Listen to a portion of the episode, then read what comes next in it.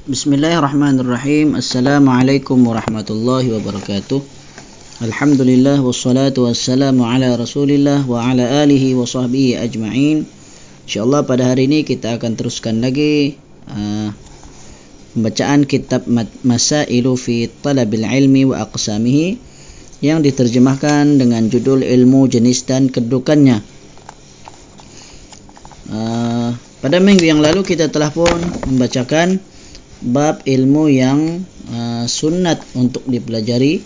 Kali ini kita masuk pada faslun, uh, satu fasal yang baru iaitulah uh, membicarakan tentang memperbanyakkan ilmu yang diharuskan. Uh, yang harus maksudnya tidak sunat uh, tidak juga makruh. Uh, tidak wajib, tidak juga haram. Maksudnya pilihanlah. Okey. Dalam bahasa Arabnya disebut sebagai uh, mubah. Berkata Al-Imam Al-Zahabi, "I'lam anna al-ikthara min al-'ulum al-mustahabbati yuqi'u fi ma la istihbaba fihi, kama anna al-ikthara min al-mubahati muqi'un fil makruhat." Ketahuilah perbuatan memperbanyakkan ilmu-ilmu yang harus boleh menjerumuskan kepada ilmu yang tidak digalakkan. Okay. I'lam ketahuilah olehmu. I'lam ketahuilah. Di sini biasa kebanyakan para ulama menggunakan perkataan i'lam ni untuk mengajarkan kepada kita uh, ataupun memberitahukan kepada kita pentingnya perkara ini. Anna iaitu bahawasanya al-ikthar memperbanyakkan minal ulum iaitu mempelajari uh, ilmu-ilmu al-mustahabbah uh, mustahabbah ilmu-ilmu yang sunat uh, mustahab ni yang disukai lah okay. kita sengaja maksudnya banyak uh, ilmu yang disukai maksudnya yang tadi telah kita sebutkan pada fasal sebelumnya belajar ilmu fiqah serta dalil-dalilnya, ilmu tafsir, ilmu uh, bahasa Arab dan seterusnya, ilmu sirah. Okey. Apabila kita memperbanyakkan yuqi'u fi ma la istihbaba fihi kama anna al-ikthara min al-mubahat yang boleh menjurus, menjerumuskan kepada ilmu yang tidak disukai. Ha? Sebagaimana juga kama anna al-ikthara memperbanyakkan min al-mubahat Uh, daripada ilmu-ilmu yang yang harus uh, sebagaimana banyak melakukan perkara yang harus okey maksudnya kiasannya adalah uh, dalam perbuatan yang haruslah di dalam agama apa-apa jua perkara yang harus contoh apa yang harus yang tidak haram uh, tidak juga sunat uh, memperbanyakkan contoh makan kan makan hukumnya harus okey tapi apabila memperbanyakkan ha, melakukan perkara yang mubah yang harus sengaja banyak makan maka dia boleh membawa kepada perkara yang makruh. Okey. Boleh membawa kepada perkara yang yang makruh. Ha, contohnya ha, seperti sebelum ini ha, telah kita jelaskan syair-syair asalnya hukum ha, mendengar syair ataupun bersyair. Syair ini maksudnya keindahan bahasa dalam bahasa Arab ha, seni dalam bahasa Arab iaitu dengan mengungkapkan satu kata-kata yang indah ya. Tetapi dengan memperbanyakkan maksudnya hari-hari dengan syair hari-hari dengan syair maka dia boleh membawa kepada perkara yang makruh. Atau bahkan boleh jadi kepada perkara yang yang haram lah. Sekiranya uh, ada perkara haram yang mengiringi perkara yang harus tersebut.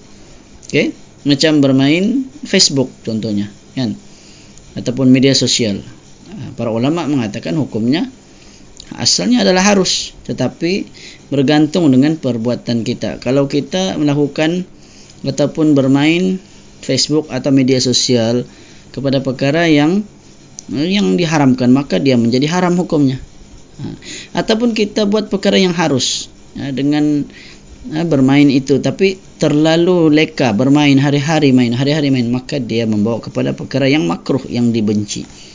Okey? Itu kiasan dia. Samalah juga dengan memperbanyakkan mempelajari ilmu. Apa-apa jua jenis ilmu yang sunat dipelajari tetapi dengan memperbanyakkan sengaja itu juga boleh membawa kepada perkara yang yang makruh wa kadzal iktharu min isti'malil makruhi dan demikian juga banyak melakukan perkara yang makruh ha? banyak melakukan perkara yang makruh muaddin ila muqarafatil muharrami maka akan membawa kepada perkara yang haram akan boleh membawa kepada perkara yang haram jadi buat sengaja buat yang makruh ha. Banyak orang kata hari ini tidak apa makruh saja. Padahal perkara yang makruh itu kalau sengaja dilakukan atau memperbanyakkan perkara yang makruh akan menjadi perkara yang haram. Fala tansa. Ha, maka jangan sekali-kali kamu lupa khabaran Nu'man ibn Bashir fil mushtabihat. Sebagaimana khabar ataupun hadis lah. Khabar ni adalah istilah lain bagi hadis yang diriatkan oleh An-Nu'man bin Bashir dalam Al-Mushtabihat dalam hadis berkenaan mushtabihat iaitu hadis uh, yang diriwayatkan oleh Al-Imam Bukhari dan Muslim. Di dalam hadis 40 juga ada yaitu al-halalu innal halala bayyinun wa innal harama bayyinun wa bainahuma umurun mushtabihat. Sesungguhnya yang halal itu jelas yang haram itu jelas dan di antara keduanya ada perkara yang samar.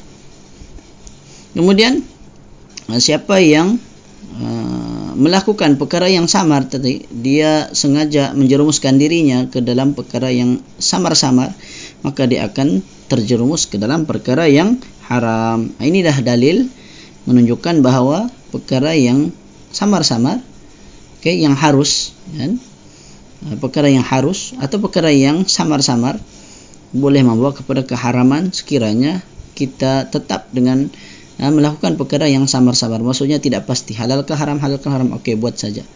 Sepatutnya apabila kita tidak pasti maka kita tinggalkan. Bukan melakukan. Okey? Dan ini kembali kepada kaedah lah. Uh, kalau dalam hukum dalam ibadah maka asalnya adalah haram.